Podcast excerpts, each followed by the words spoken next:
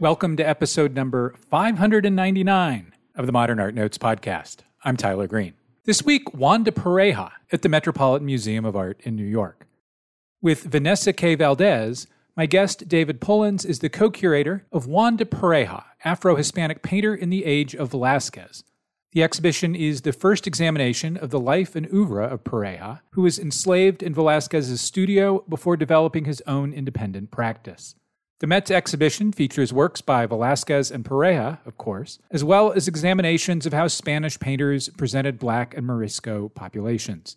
It's on view through July 16th. A superb exhibition catalog, I had a blast reading this one, was published by the Met. Amazon and Bookshop offer it for about $46. On the second segment, artists and their day jobs. But first, David Pullins, after the break.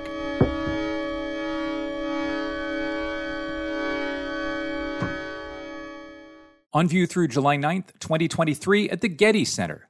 The captivating new exhibition Dawood Bey and Carrie Mae Weems in Dialogue brings together for the first time a selection of work by two of today's most influential photographers. Dawood Bey and Carrie Mae Weems have been friends and colleagues since they met in Harlem in 1977. Both grapple with issues of race, class, and representation, making art grounded in the experiences of Black Americans while also speaking to the broader human condition. The exhibition features the artists' early pictures, followed by their ambitious, groundbreaking explorations of the medium. Local community partners will also host programs inspired by the exhibition, introducing the artist's work and teaching photography techniques to new generations in Culver City, South LA, Downtown LA, and Venice Beach. Learn more, plan your visit, and book free advance reservations today at getty.edu. The Hammer Museum in Los Angeles presents Bridget Riley Drawings from the Artist's Studio, the most extensive exhibition dedicated exclusively to the artist's drawing practice. The exhibition covers the full range of Riley's career, from her student days in the late 1940s through her groundbreaking black and white optical works of the early 1960s to the innovative color studies she has undertaken from the late 60s to the present day. Bridget Riley Drawings from the Artist's Studio is co-organized by the Hammer Museum, the Art Institute of Chicago, and the Morgan Library and Museum. On view at the Hammer from February 4th through May 28th, 2023. Details at hammer.ucla.edu. When interdisciplinary artist Will Rawls thinks about acts of resistance and why he makes dance, quote, it's to insist on complexity and not simplicity. His latest work, Sicker, does just that. Running from April 27th through 30th at the Museum of Contemporary Art Chicago, Sicker pushes back against the terms through which blackness and queerness are seen on film through dance, photography, and sound. Plan your visit to see Sicker and learn more about the onstage suite at mcachicago.org/frictions.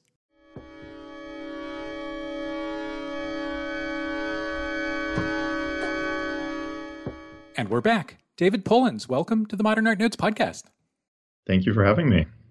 I think the necessary preamble for understanding this project, and of course the project is the exhibition, an A-plus catalog, and of course, in a way, Juan de Pareja's own work, kind of a necessary preamble is some knowledge of 17th century artistic practice in Spain. Was it common for artists and artisans to enslave men, women, and children for their labor? And how might an artist such as Velázquez have used enslaved people?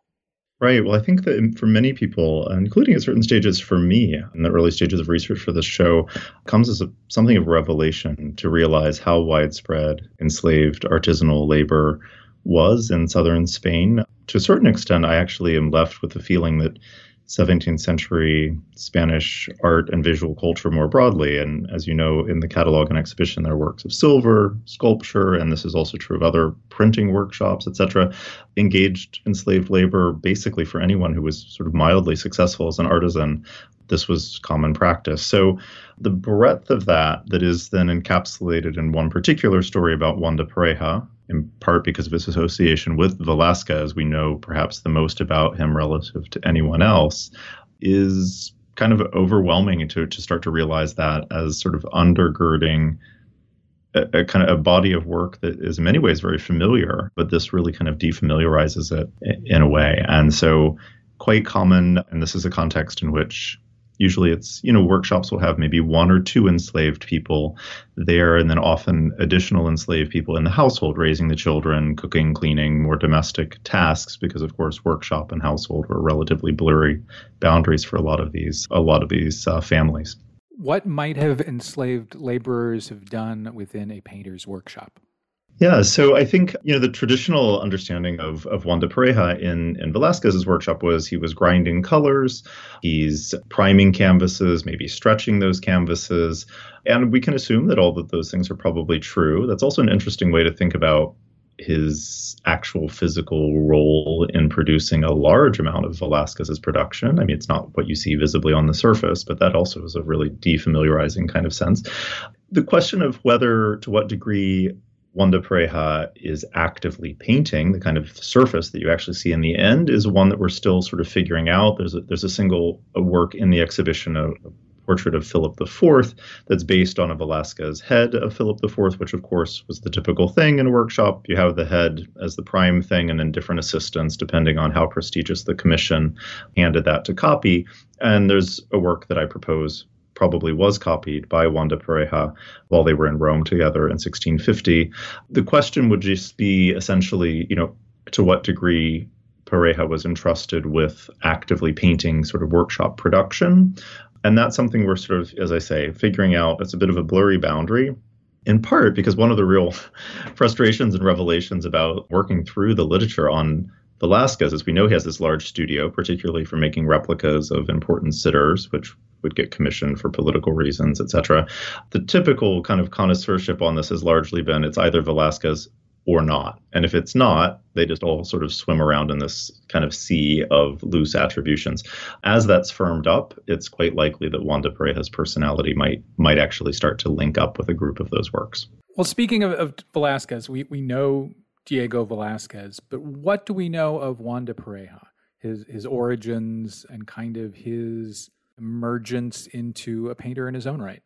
Yeah. Well, so the way that it's reflected in sort of the nature of increasing focus on him over the course of the exhibition is in part because we know he's born around 1608 in the city of Antequera, which is not so far from Seville. So it's part of this Andalusian culture in which a mixed race population and slave labor is quite widespread.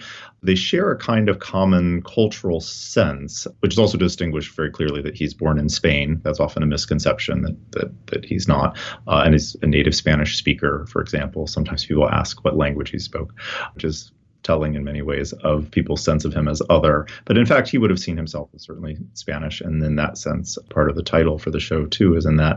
But in terms of the first 25 years of his life or so, we don't know much because basically he's born around 1608. We found wonderful researchers who worked through the archives in Antequera to look for a baptism record. Unfortunately, the name Juan de Pareja, which was also the artist's father's name, is relatively common, maddeningly. So there were a few candidates, but no clear hit. So the next record that really we certainly know where Juan de Pareja is in 1634. So between 1608 and 1634, he's presumably in southern Spain, but by 1634, that's the first document linking him to Velázquez. And by that point, Velázquez had moved to Madrid in 1623. So they could have been in Madrid for some time together at that point. And then from there on out, in part because of his proximity to this major figure in artistic production who's around the court and therefore, you know, documented to greater or lesser degree, you know, then he consistently pops up in things like the marriage contracts for Velázquez's daughter. He's in the room as a witness to that, this kind of thing. So you can kind of follow him around.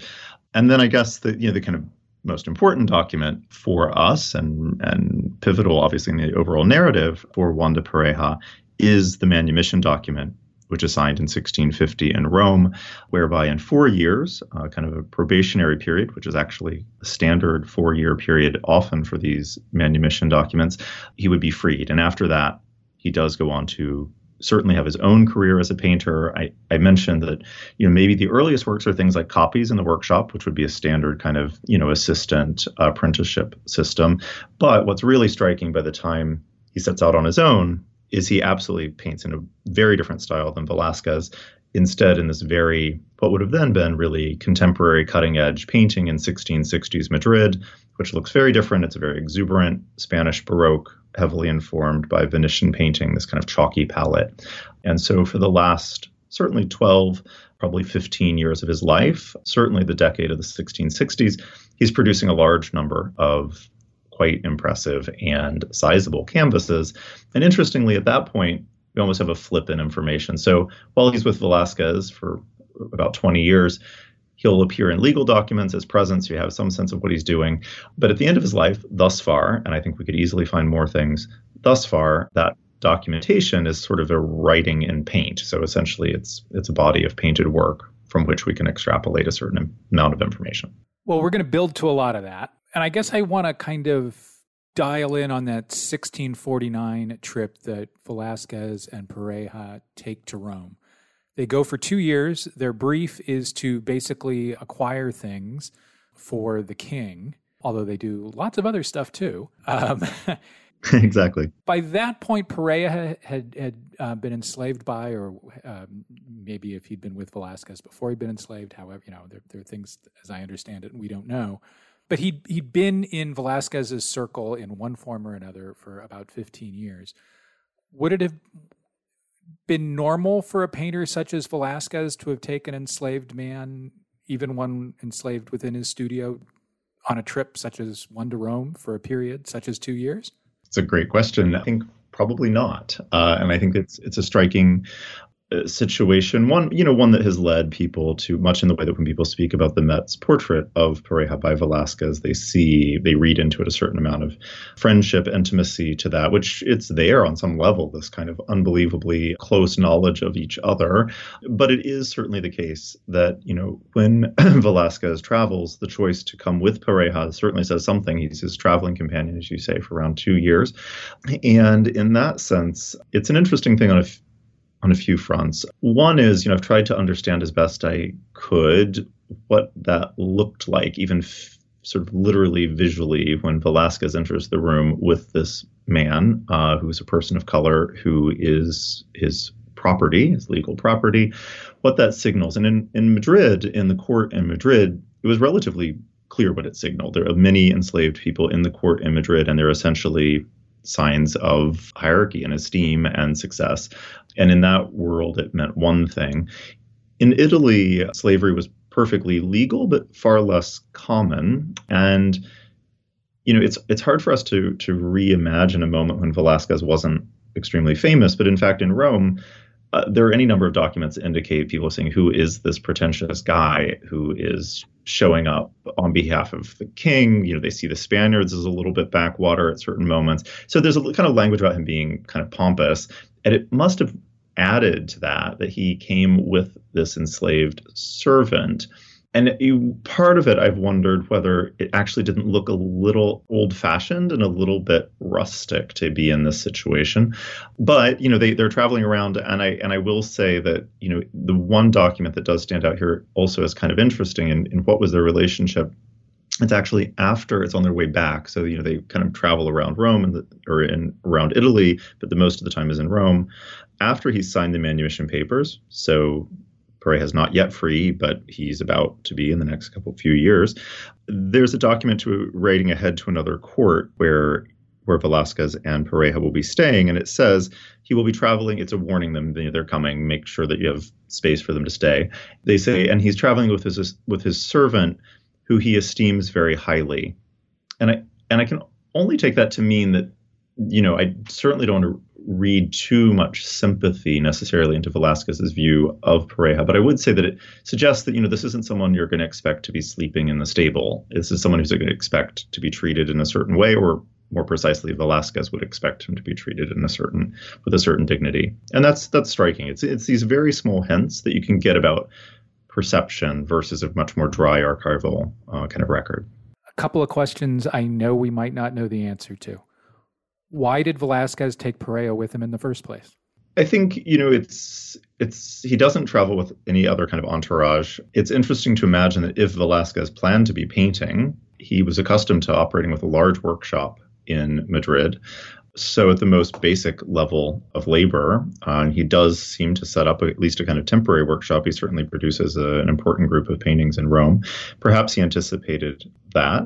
Presumably, Pareja was very familiar with the specific kind of way that Velázquez would have wanted his colors to be mixed, canvases to be primed, all the things that would be key. And in a different city, he couldn't just kind of rely on teaching someone anew. So that kind of knowledge, and that's something we see in a lot of the sales contracts actually between artisanal contexts of, say, enslaved people in silver shops, that there are certain kinds of artisanal knowledge that they have that's valued. So that's one thing. And the other may have been a self-presentation issue. And that's something I've thought a lot about in relationship to the Met's painting, in relationship even to the choice to free Juan de Pareja while he's in Rome, is this sense of a public perception. I mean, clearly Velázquez is highly aware of self-presentation in this sort of key artistic site.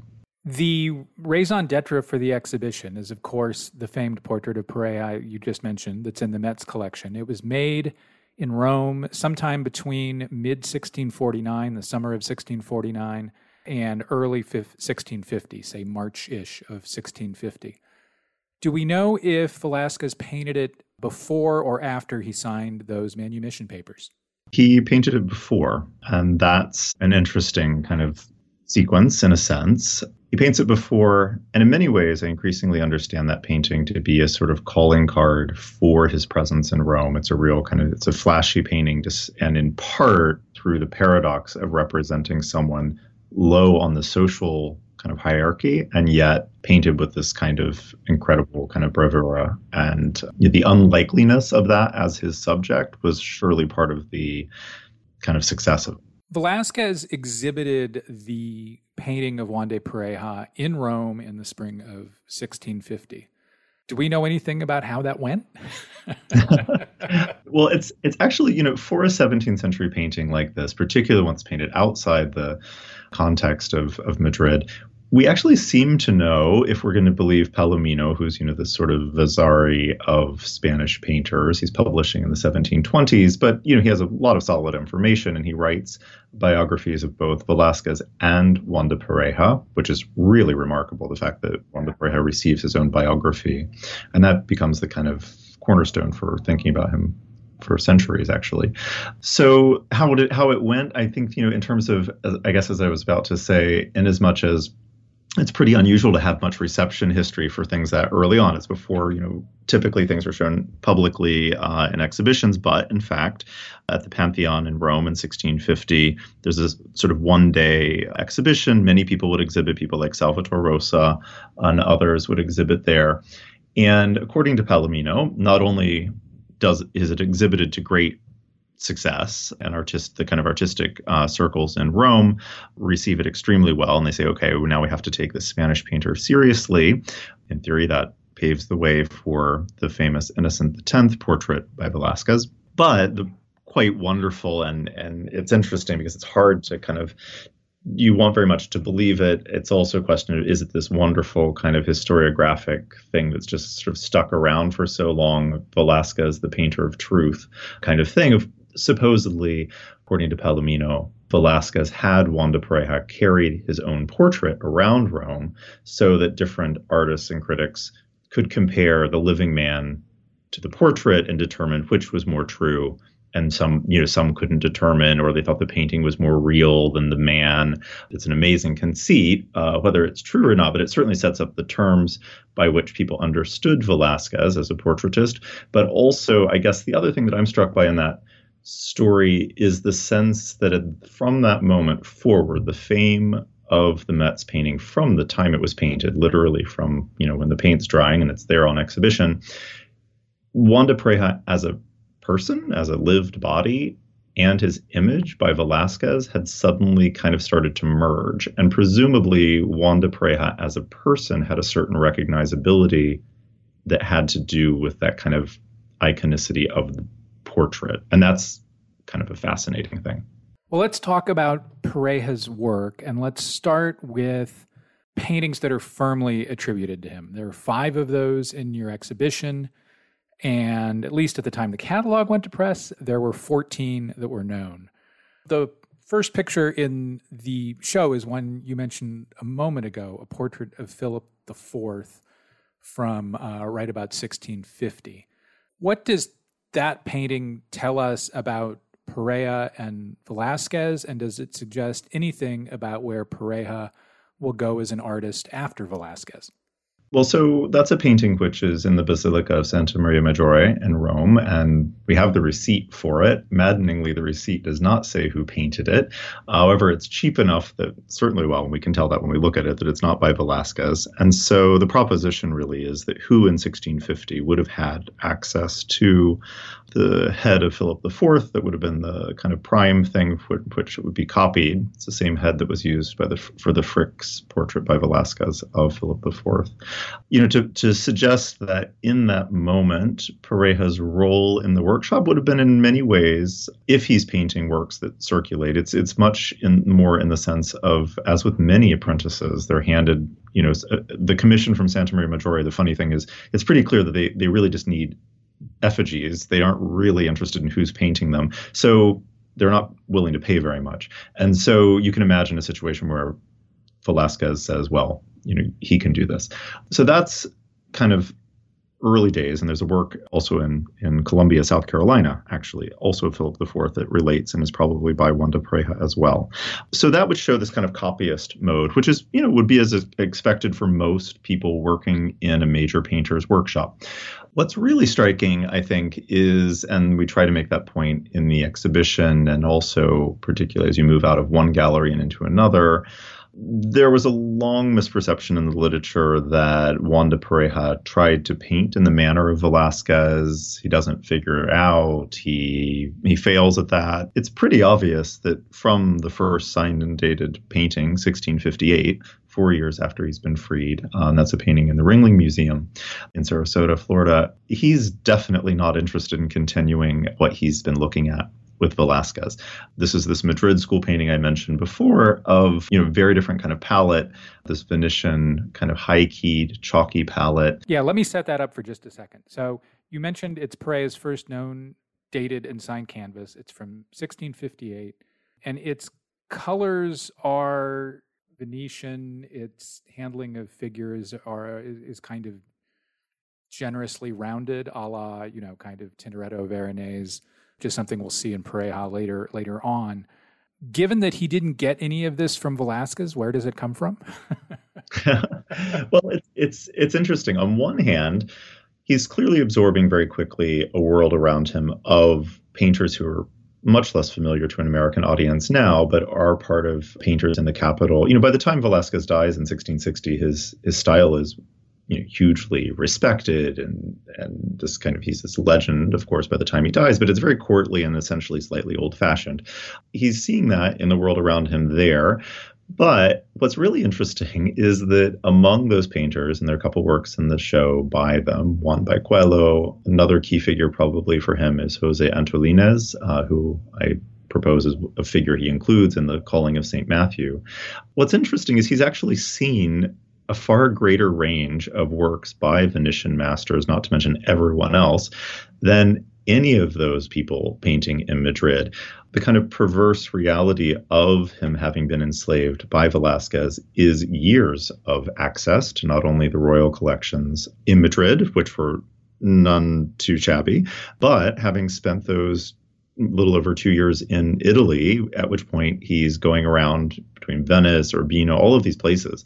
And in that sense, he's actually seen a tremendous amount, far more than most 17th century Spanish painters. So he's able to pull on that broader visual kind of vocabulary and sort of visual library.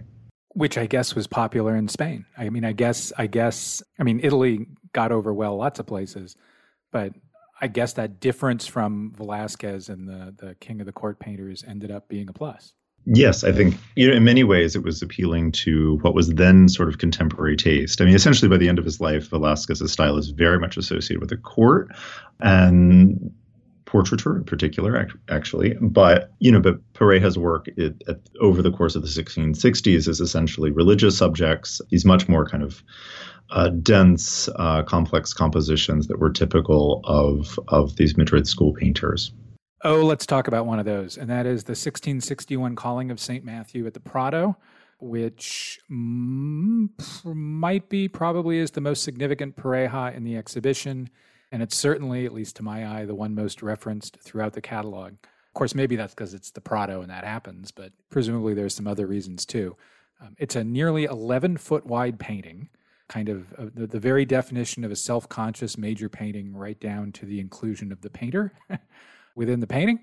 So how might we understand this picture? Is it a picture of St. Matthew being called from tax collecting into the circle of Jesus, which is, of course, a very familiar trope in Catholic painting?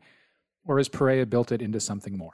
Right, well, this is one of the great mysteries of this painting, is the degree to which he's commenting on his own role and even sort of assimilation into or finding a place within the establishment of Madrid, probably, I guess you would call it kind of artisanal society. It's this question of also how he presents himself. So this is a painting in which on the far left, there is a self-portrait that in many ways recalls the portrait by Velázquez that curiously, he hadn't seen in 11 years because it stayed in Italy, has that recollection of it. But inserting himself into this highly religious subject is one that has been seen. Of course, this is something that is not uncommon in 17th century Spanish painting. There's a Murillo in the exhibition as well that's essentially a disguised wedding portrait, but it's also the marriage feast at Cana.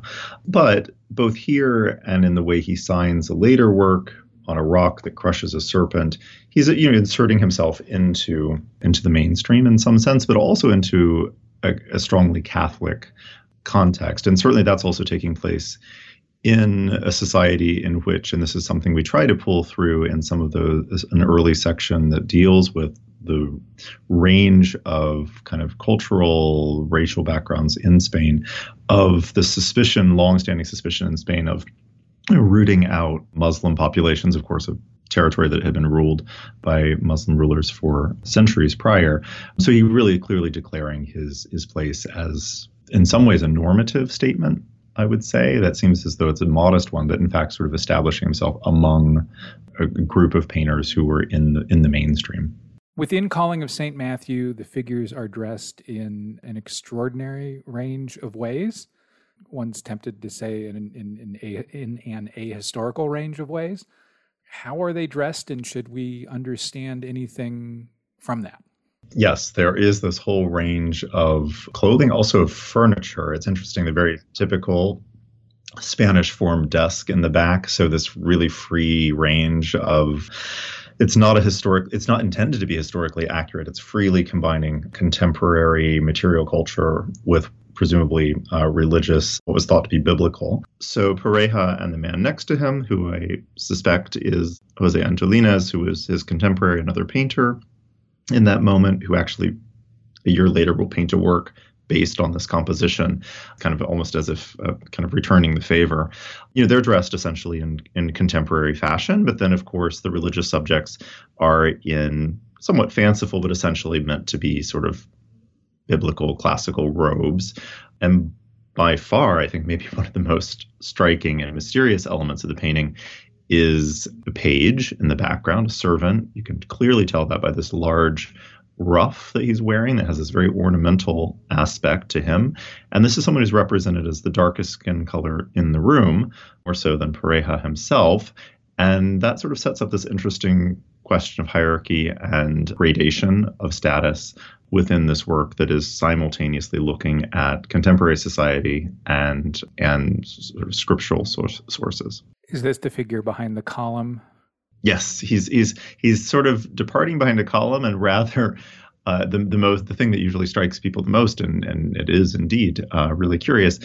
Pareja employs these really slightly atypical. Curiously, one of the only people who really uses them a lot is El Greco.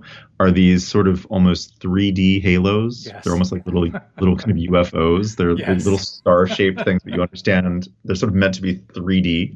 And one of those appears kind of right over the face of this child, and it actually ends up drawing attention to that child. And it's hard, to not to believe that in a society that's thinking a lot about gradations of mixing skin color and race, the easiest way to put it in a sense is Pareja could have just chosen not to include the child at all and omit the question. But by inserting him, he really puts a certain pressure on where he himself might fall relative to the rest of the figures. The wild thing about that to someone like me, who is a lay fan of Spanish art, is that the closest thing there is to a traditional, albeit antique, halo in the rest of the painting is the gold dish behind Pareja's own head. Absolutely. And it's such a deliberate choice. It's such a brilliant idea to just incidentally be standing in such a way that a large gold dish that's actually much louder and more declarative than sort of 3D halos indeed is behind his head. And it focuses your eye. Not only does it suggest this kind of religious aspect, but it really focuses your own eye on looking to him. And it's part of how you recognize he's, of course, the one person looking out. He's holding a piece of paper that has his name, the date of the painting on it, but it really sets him apart. The other most major Pareja here is one of almost the exact same dimensions of the Calling of St. Matthew. It's a 1667 Baptism of Christ. It has much of the warmth of color and roundness of form familiar from the decade earlier Flight of Egypt that Pareja painted, but this painting is enormously more complicated. I mean, there's a lot more narrative and reference within the picture. I can't decide if I think it's a really conservative painting or a really ambitious painting, or if maybe it's both. What do we think of that? Right. I think this is the sort of painting you have to see it to believe it. In a way, the Calling of St. Matthew, you can more easily imagine the Calling of St. Matthew with the artist's self-portrait stuck on one end. However, this Baptism of Christ, which similarly, as you said, a similar scale, about 11 feet wide. And this is one of the reasons, too, that when there's very little sense of reception history or even who's commissioning these works. These are things that we still haven't really figured out. We have kind of leads and suggestions of this. But when people say, how do you know he was successful? How do you know that, there was a market? In both of these cases, you don't paint things at this scale on speculation or for fun. You do it because you have someone who wants this kind of image.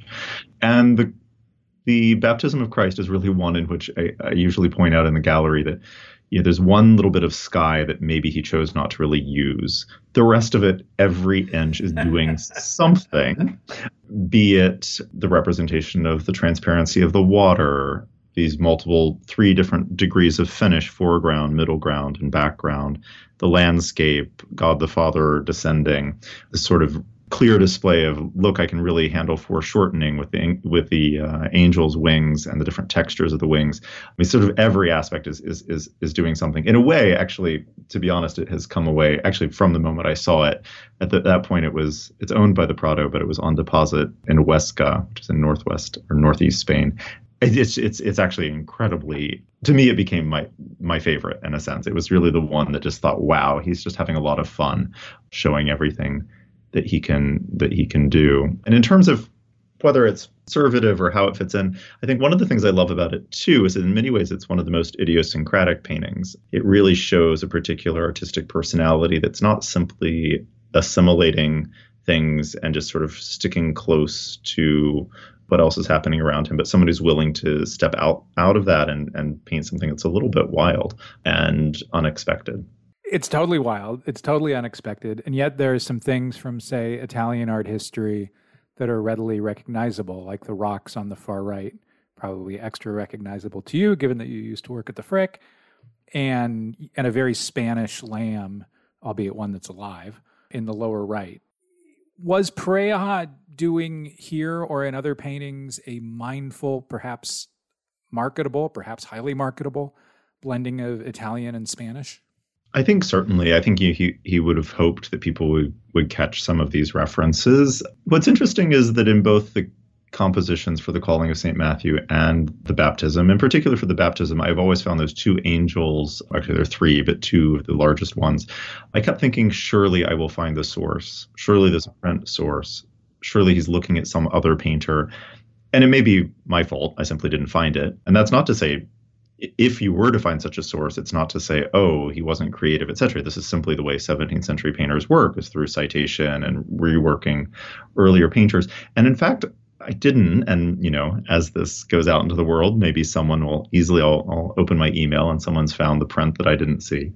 But essentially, he is really doing something that he's not particularly reliant on any one thing in these cases. And that's pretty striking, because for many people in this period, if you're going to do a relatively standard subject, you look at a range of sources and you kind of pick and choose, but ultimately it's going to come from a certain kind of lineage. Let's talk about portraiture for a moment. There is a portrait of José Ratés from about 1664 in the show. Should we think anything of Pareja receiving portrait commissions, either because he was known at the court or because he was formerly enslaved and that mattered or did not? What should we think of, or what might we think of the opportunity he had to be a portraitist? Well, it's interesting. A lot of the early sources, written sources on Juan de Pareja, insist that he's primarily a portraitist. And it's odd because in terms of the works that survive, or at least that have been attributed, and that was clearly part of the task of trying to pull this together, both for the catalog and the exhibition, it's actually not portraits really that come to the top in numbers or in quality or ambition, but rather these religious subjects. So this is a work that we do feel confident based on that similarity to the Calling of St. Matthew figures. Ratés is interesting and was important to include in the exhibition because he's one of the few instances in which we have a way to locate Juan de Pareja working in Madrid on a chapel that essentially Ratés is an architect, but essentially sort of a head of works. You know, he's coordinating a bunch of artisans. And among those is Juan de Pareja. And so there, for a period of a couple of years, there are regular sort of monthly payments to Juan de Pareja that pass through Ratés. So we know that they have this kind of relationship relatively early on in Pareja's admittedly quite belated career. So that's in the early 1660s. One of the questions that I've ask myself, that I am asked by people, and I simply don't have a solid answer, is to speculate on to what degree was it meaningful to someone who commissioned a work from him? Is there a sense of act of charity involved in approaching someone who's formerly enslaved? Is there this kind of rub-off effect of celebrity that also involves Velázquez, even though he paints in a different manner? It's probably impossible to know. And in early sources, he's almost consistently referred to, even when he's given by his name, as then the slave of Velázquez. So he kind of wears Velázquez constantly. I actually, in the end, and it's not just an optimistic sense of him sort of, you know, trying to claim his own authority and autonomy at the end of his life, but the works of art themselves really suggest, both stylistically, the kind of sense of agency and the way he's signing, the signing practices are so interesting and sort of declarative, that presumably he was not looking to lean on that very heavily. Presumably he's pulled into it constantly, those associations, but he seems to really try to chart his own much more autonomous identity. There are similar questions in the United States with Joshua Johnson and his relationship to the Peel family. You mentioned the question of Pareja and connoisseurship earlier. You include here a group of paintings that are possible attributions to Pareja. Is there one or two that might serve as a good example of how we, and by we, I mean you, might be learning how to identify a Pareja?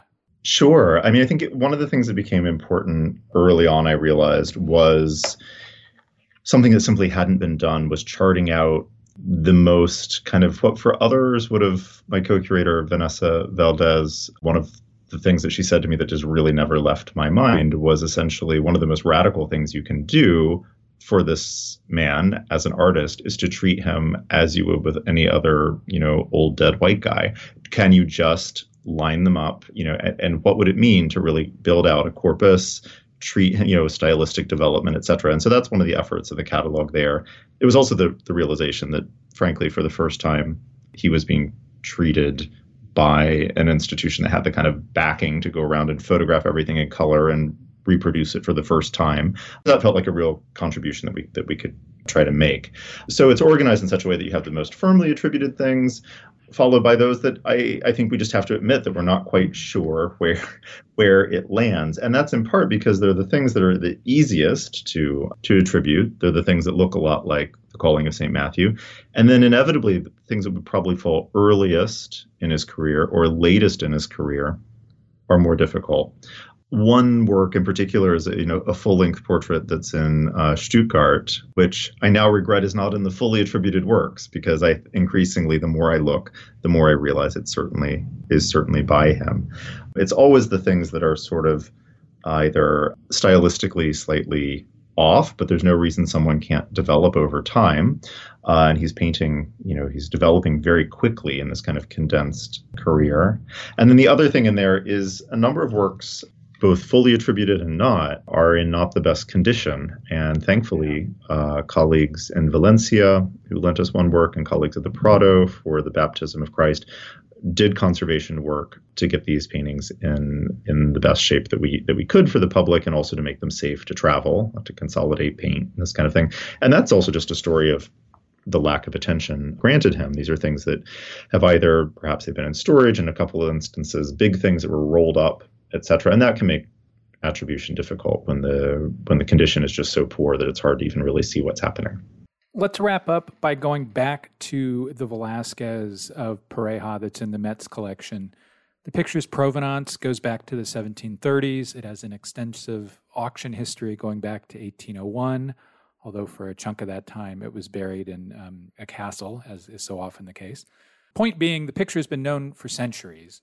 When did scholars begin to study it and to argue for it? And what might we take forward from looking back at that period and process? Sure. I think in many ways I would like to think of the presence of the Met painting, which came to the Met in 1971, as a kind of object lesson in opening up new questions and stories that are really at the, as I've often said for this project, people on some level see it as something that's coming from the edges, from the peripheries. And in other ways, it's the absolute most canonical site you can imagine, which is Velázquez's studio, where Pareja was for 20 years, that you think, wow, the potential for rethinking and renewal at the center of the canon is as rich as anywhere. And so for us, the Met, that portrait by Velázquez, has been a kind of icon for the museum since it was purchased. And that was the striking thing about looking at that acquisition history, both here and then National Gallery London, where they were trying to keep it in England. It had been there for 200 years. And they were trying to keep it. And all the language around it at the time was certainly, this is a masterpiece by Velázquez, also at the time a record price that now seems laughable at $5.5 million. But the reality is that there's very little interest in him as a sitter.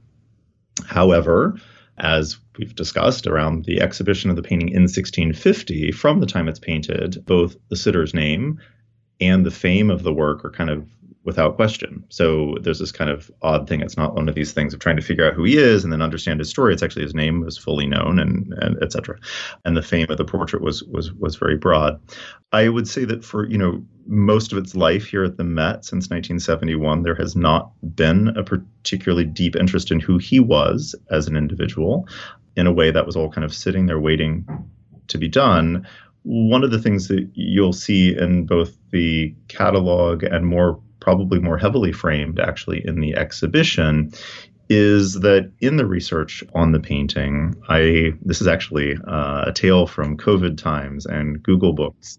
You have a lot of time in front of your computer stuck at home. And particularly for the 19th century and early 20th century, Google Books is just amazing for strange periodicals and things. But one ended up being not so strange, but it was absolutely missing from the Met's. We pride ourselves on having a very solid, files on our works and bibliography. And that was Arthur Schomburg, who in the 1920s, he's a Harlem Renaissance intellectual collector. He writes on Juan de Pareja, publishing it in the NAACP's journal, The Crisis, an article titled In Quest of Juan de Pareja. And that's happening in 1927. And so that became really important in thinking about institutional histories here for how I conceived of this, and then brought on my co-curator, Vanessa Valdez, who's the biographer of Schomburg, to really say these questions may seem even trendy at this point for museum. Of course, now's the moment to ask these questions about the sitter and interest in racial identity, et cetera. But that framing and that question of digging up history of a Black or African-descended diaspora, and its relevance was actually being questioned in Harlem, 50 blocks up from us here, long before the painting even arrived in New York. And that became just this kind of nagging, in a very positive way, question or presence, was to say these are questions that have been asked about him and his identity to the exclusion of Velázquez, in a sense, like rather than focus on the painter, the portraitist, to focus on the sitter.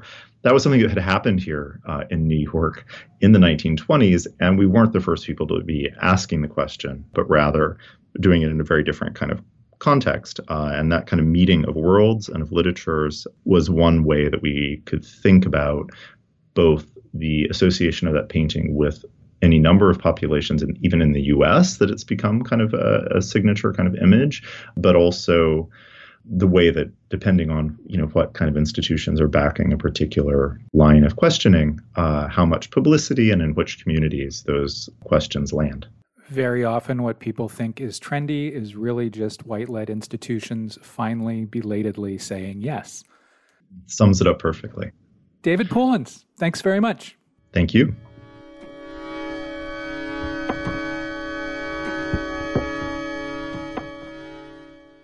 On view now at the Nasher Museum of Art at Duke University, Spirit in the Land, a contemporary art exhibition that examines today's urgent ecological concerns from a cultural perspective. Spirit in the Land demonstrates how intricately our identities and natural environments are intertwined. Through their artwork, 30 artists show us how rooted in the earth our most cherished cultural traditions are, how our relationship to land and water shapes us as individuals and communities. The works reflect the restorative potential of our connection to nature and exemplify how essential both biodiversity and cultural diversity are to our survival. Artists in the exhibition include Wangeshi Mutu, Radcliffe Bailey, Hugh Locke, Stacy Lynn Waddell, and Sheldon Scott. On view through July 9th. Learn more at nasher.duke.edu. The Museum of Fine Arts Houston is proud to announce the opening of the new galleries for Art of the Islamic Worlds. The galleries display the entire MFAH collection of Islamic art, enhanced by the Hussein Afshar collection, an exquisite selection of Persian masterworks. See historic paintings, ceramics, precious metalware, finely woven silk fabrics, and carpets. Learn more at mfah.org/Islamic Worlds. Nasher Sculpture Center presents Marc Desouvereaux Steel Like Paper, an exhibition that explores the artist's 6 decades-long career and monumental vision. Plan your visit to see more than 30 sculptures presented alongside rarely seen drawings. Get tickets at NasherSculptureCenter.org.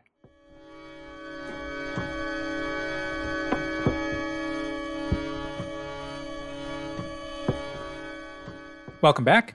Next up, Veronica Roberts joins me to discuss day jobs at the Blanton Museum of Art at the University of Texas. Roberts' exhibition explores how artists have taken on jobs outside their studios and how those day jobs have informed their art. Day Jobs is on view in Austin through July 23rd. Veronica Roberts, welcome to the Modern Art Notes podcast. Oh, thank you, Tyler. I'm so thrilled to be here. Was there an artist or an artwork that called your attention to how the artwork that artists make might be informed by what they had to do to be artists?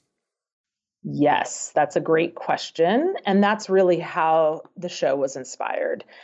It really was inspired by a couple of specific artworks and conversations with artists. Early in my career, in my early jobs, and as curatorial assistant at the Whitney Museum, for example, there were 2 artists that I worked with early in my career that who helped inspire this show, and then I kept accumulating stories and discovering new artists as I went. But the 2 artists that come to mind are Barbara Kruger. I worked with her on her retrospective that was organized by LA MoCA, and she is very open about her trajectory as an artist and that she did not go to art school. She actually had to leave her undergrad a little early because she had an ailing parent, and she began working very early on as a graphic designer for Mademoiselle and other publications. And she really talks about how that experience was learning how the sausage was made, so to speak. You know, it really informed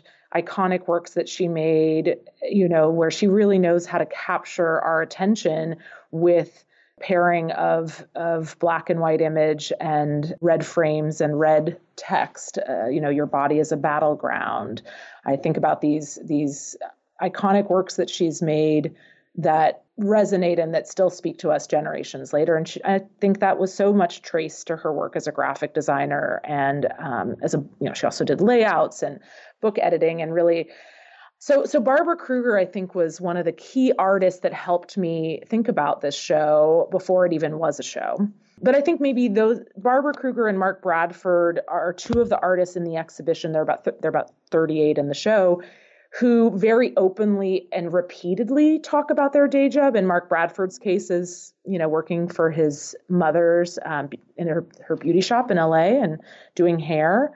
Both of them talk about it a lot and openly, but I think there are so many artists that maybe those stories are not well known and are not in the narrative so often. So there's a wonderful work in the exhibition, a wall drawing number 48 by Saul LeWitt that he made for his first really important show at MoMA called Information, that was looking at conceptual art of that period. And it's such a great wall drawing because it has a long set of instructions that are 4 drafters are supposed to draw 4 squares that are 4 feet in dimensions, drawing 4 lines and 4 colors. And it even stipulates that they're going to be paid $4 an hour. And I saw that set of instructions and I immediately connected it to his own job as a receptionist at the Museum of Modern Art, where he was an hourly worker, and he was there for a very long time and taught and shared with me, you know, when I worked with him early in my career, he shared with me how important that job was. And I had no idea that he had worked there. And I was completely dumbfounded and delighted to find out that, you know, that is where he met Dan Flavin, who was the elevator operator.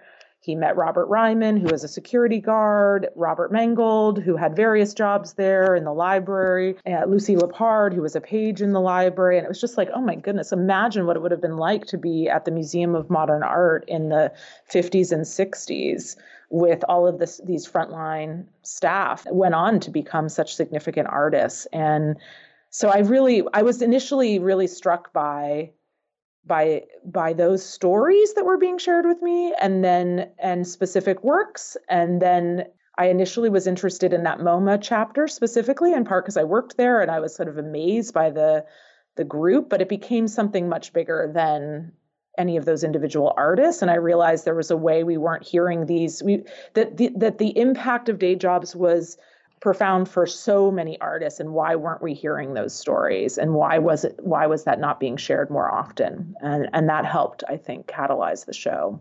Looking at the list of works in the show, that's exactly what it got me thinking about. And so maybe as a way into one or two of those stories, I'd like to ask you about some specific works.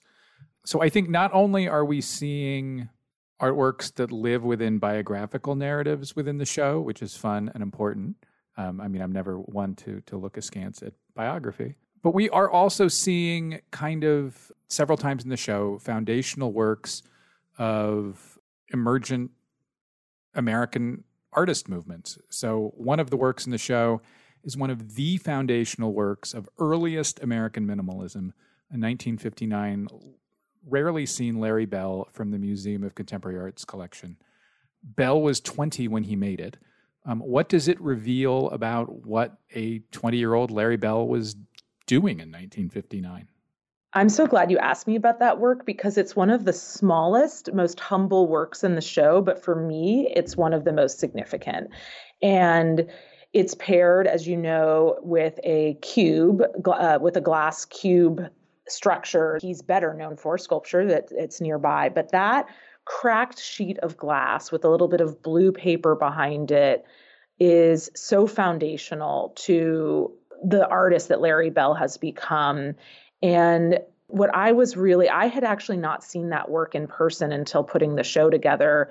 But Larry shared with me, because I've interviewed almost all of the, you know, the living artists who are in the exhibition. I talked with them about the show. I talked with them about the concept, and he he shared that that broken sheet of glass that the Museum of Contemporary Art owns, and that was a gift to Michael Asher, and Michael Asher, gave it to MoCA.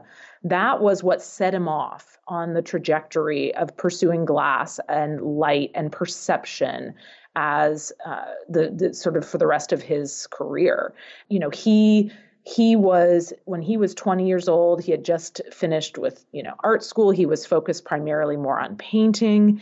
And he talks about how and what's amazing is Larry can remember this day job. He remembers he remembered the name of the frame shop he worked at, Frame Mart in Burbank. He actually remembered his boss's name. It was just incredible talking to him. This is how many years later? More than 50 years later, and he still remembers all of this. And he said that what happened was that there was this, they had sort of small shadow boxes, sort of samples that they kept that had this blue paper, and they were made out of glass, and they were sort of samples that they had in the store. And I'm trying to remember if he dropped it or somehow this little square dropped, this little rectangle of glass dropped. And he was completely captivated and sort of mesmerized by the sheet of glass. And when you're in the show at the Blanton, you get up close to this work, you can see exactly what he was captivated by. The glass, the crack is a sort of beautiful, what you'd expect a crack to look like, kind of a bit of a undulating line. It's not fully broken. And then what you see is a shadow there's a second line beneath it that's a shadow cast by light hitting the glass and creating a shadow. And then there's actually a beautiful white line above the crack that's a reflection. And so you have all these things happening in a very distilled fashion. And I think he just became really intrigued by the interaction between the surface of glass and sort of the ephemeral qualities of light. And this just set him off. And I think this work is like, as you said, foundational to an entire group of works, foundational to, so it wasn't just foundational to Larry Bell, it was foundational to so many others. And so that was also, so I wanted there to be moments in the show where you would rethink the histories that you knew. Maybe you'd rethink your, Larry Bell's, if you are a fan of Larry Bell's, perhaps you'd rethink that. But more importantly, what we imagine creativity to be like. And I think we've been fed, all of us, whether you're in the art world or not, we have this kind of archetype of an artist whose creativity is fueled, is somebody like Jackson Pollock would be a good example, and whose creativity we imagine being fueled by torment and by sort of these emotional epiphanies. And I thought it was just so interesting how many artists, a kind of key turning point in their trajectory is some happenstance moment, really kind of a mundane moment that happens at Frame Mart in Burbank, that they, though, it takes a great artist, though, to see something in that cracked sheet of glass that is bigger than that and to explore it doggedly for 50 plus years. And I think I hope that the show also just helps us really better understand the many ways that people are creative and the many paths to creativity and to discovery that are much more often rooted in less glamorous and more mundane moments. Nothing could be a greater rejoinder to 19th century ideas about capital R romantic production than Frame Mart in Burbank. Exactly.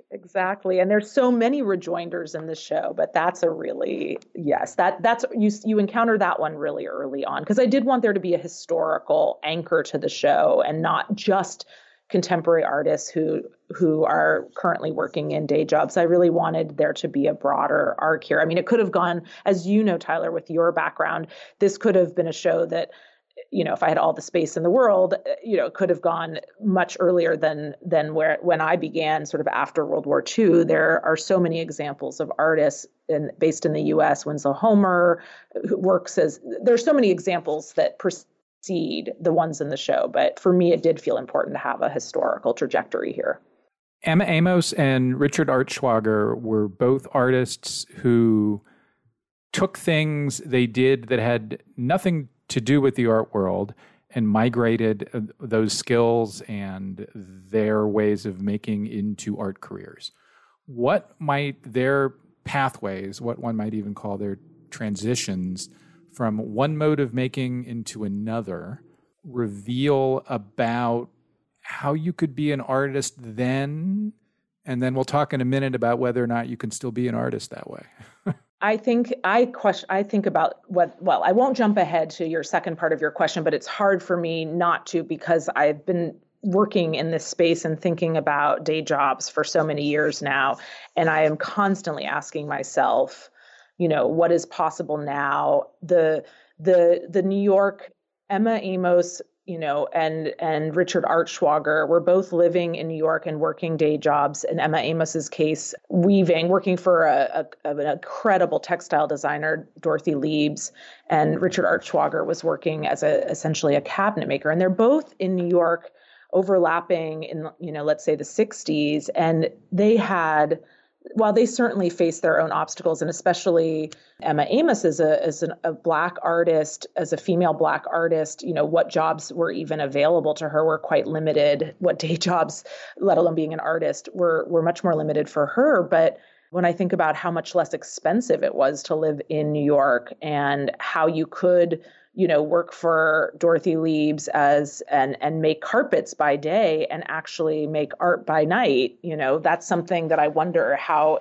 easy is that to do now with the cost of living and cost of rent. But the pathways for Emma Amos are, I really loved learning and digging in a little bit more deeply into her practice, and also because our attitudes towards weaving and have also shifted so much since that time. She was I think it's kind of fabulous that she was able to really make a living working for this carpet company. And Dorothy Leibs is about to get a terrific show at the Cooper Hewitt very soon. Yeah, so she's going to get her own spotlight, but she also taught weaving classes and was able to make a decent amount, decent living teaching weaving classes. But this was her just sort of a side thing. And then she was so good at, she was so accomplished as a weaver and developed those skills working for this carpet company that that weaving became really integral to her painting practice. And I think that I just think of her as such a trailblazer and how ahead of her time she was, because the way she integrated weaving and painting. You don't see many artists in the 1980s and 70s painting on hand-woven fabric. I mean, she was combining languages in ways that really were ahead of their time. And now you look at contemporary artists, and artists don't describe themselves as weavers or ceramicists as much anymore. Artists could feel comfortable, combining ceramics and weaving and painting, and these are not necessarily disparate spheres. And so I think there's something really, I also wanted to kind of include her in the show also as a forerunner to the way the way art is being made today. And so I felt like she had a significant place in the show. And it was an artist, what's interesting is Richard Artschwager, I've known that work for, every job I've ever held. I think Artschwager was in most of the museum collections where I've worked coming up in the world. But Emma Amos is somebody I only learned about in less than a decade ago when she was included in a group show that was organized by the Brooklyn Museum of Art called Witness, that was a really terrific show about art in the civil rights period. And now she's getting so much more attention, deservedly so. But she was also, it's really interesting to me how many of the artists in the exhibition I didn't even know existed, a decade ago. You foretold my next question, which is the careers of Amos and Artschwager and a whole bunch of other artists in the show got me thinking about the path to being an artist today. And the standard path is you go get an undergrad degree, you go get an MFA degree, you hope to get drafted from an MFA show into a commercial gallery, and then hope something works out where you can pay down your $47,000 a year tuition to Yale, or your $56,000 plus fees tuition to the School of the Art Institute, or your $54,000 a year tuition to MICA. Has working on this show impacted how you think about how the American art industrial complex educational system works now? It has impacted my thinking, and particularly with some of the younger artists in the show. And I'm thinking specifically, one of the last artists I added to the show, and it's the first work in this show at the Blanton, is a terrific artist who's born in Puerto Rico. His name is Manny Rodriguez Delgado. And he went to the Art Institute of Chicago. You know, he was a star. He went to art school in Puerto Rico at a really terrific school. And then he, you know, knew that probably it would be benefit. People said, you know, it'd be great if you moved to the States because that's where you can really make more of a career for yourself. And so after getting one MFA, he went to the Art Institute, and then he worked as a crate builder right after graduating, and he incorporates crates into his work as these sort of poetic elements about precarity and about the fact that he has to like pack his own work and that he's, you know, always moving from residency to residency. And they're just really, they're really poetic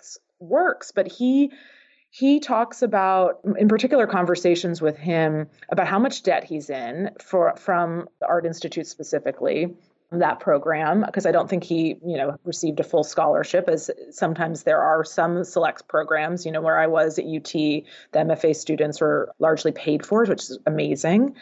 But, you know, as you cited, all of those schools where the tuition is enormous. And if you are the kind of artist not making, you know, the most commercial work, he describes his practice as an experimental sculpture practice. That's not, you know, you're not making a living from selling that work. He does not have a commercial gallery. Many of the artists in the show who are younger do not have commercial gallery representation.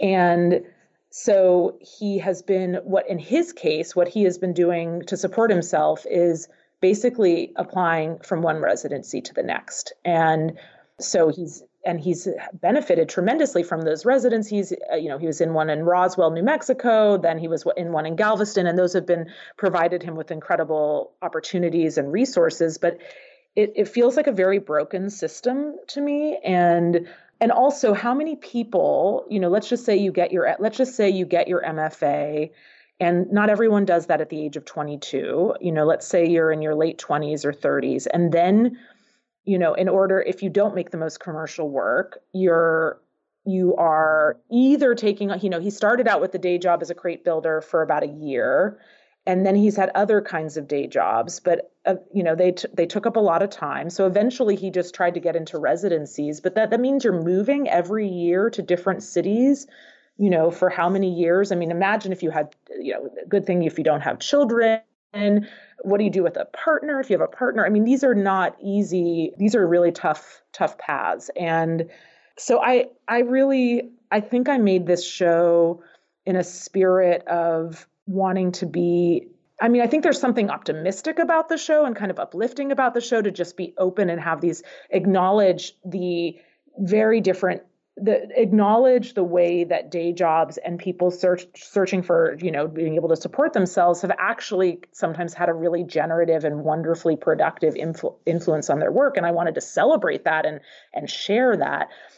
So there's certainly something uplifting about the show, but then there's also something, I think, very troubling about the show too, that, you know, just thinking about, is it even possible? How do creative artists and people survive right now with debt from an MFA program, or, you know, with the path that we've been told is the one path. And so I really hope that the show, it doesn't solve all of our problems, but I hope it points to some of the failures of those paths and the need to be thinking about many different kinds of paths. I hope that the show also gives artists who see it. A lot of artists have reached out to me, have seen the exhibition. And I'm hoping it also gives artists just more of a sense of, I don't know if permission's the right word. Maybe you can help me with the word, but that they don't feel bound by that art industrial complex path that you described, which is, you know, MFA drafted into a commercial gallery. I'm hoping that the show shares with artists and a broader frontier and set of possibilities, and that's not the only path that a person has to follow. But Yeah, that's one of the things I really hope that the show does, and not just visual artists. I mean, I think that there's, even though the show is focused on painters and sculptors and photographers, I think that, you know, day jobs are something that is much, it's a phenomenon that is true for many creatives, right? It goes beyond the visual arts. So I hope that this speaks to people directly who recognize themselves in the show. Veronica Roberts, thanks very much. Thank you, Tyler. That's all for this week's show. The Modern Art Notes podcast is edited by Wilson Butterworth. Special thanks to Steve Roden, who created the sound for the program. The Modern Art Notes podcast is released under a Creative Commons license. Please visit Modern Art Notes for more information. Thanks for listening.